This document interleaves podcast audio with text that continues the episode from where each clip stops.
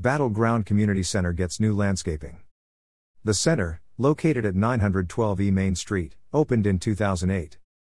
On May second, members of the Battleground City Council visited the community center to review the recently installed landscaping improvements. The Battleground Community Center, located at nine twelve East Main Street, opened in two thousand eight. In August twenty twenty, the facility underwent a much-needed refresh that included staining of the exterior beams, refinished flooring, and a fresh coat of paint inside and out. This landscaping redesign carried the restoration efforts outside to the immediate grounds and surrounding parking lot areas. This maintenance work not only protects this beautiful public asset, but also creates a more welcoming environment benefiting residents, visitors, and businesses alike. A community center landscape committee formed in early twenty twenty-one, comprised of three Planning Commission members and two City Council members.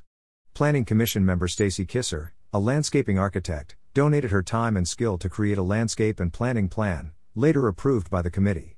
Staff sought sponsorships for donated materials, funds, and volunteers while engineering and plan review for the project was underway. With city funds and a generous contribution from an anonymous donor, the community center landscape project was complete in less than a month. The Battleground Community Center is a twelve thousand square foot facility offering several meeting spaces, including a spacious banquet room featuring a fireplace and floor-to-ceiling glass doors that open to a garden and covered patio area. The versatility of the facility lends itself to many uses: recreation and education programs, business and community meetings, weddings and receptions, and any number of special events. Battleground officials would be delighted to open the doors of the community center for your next big event.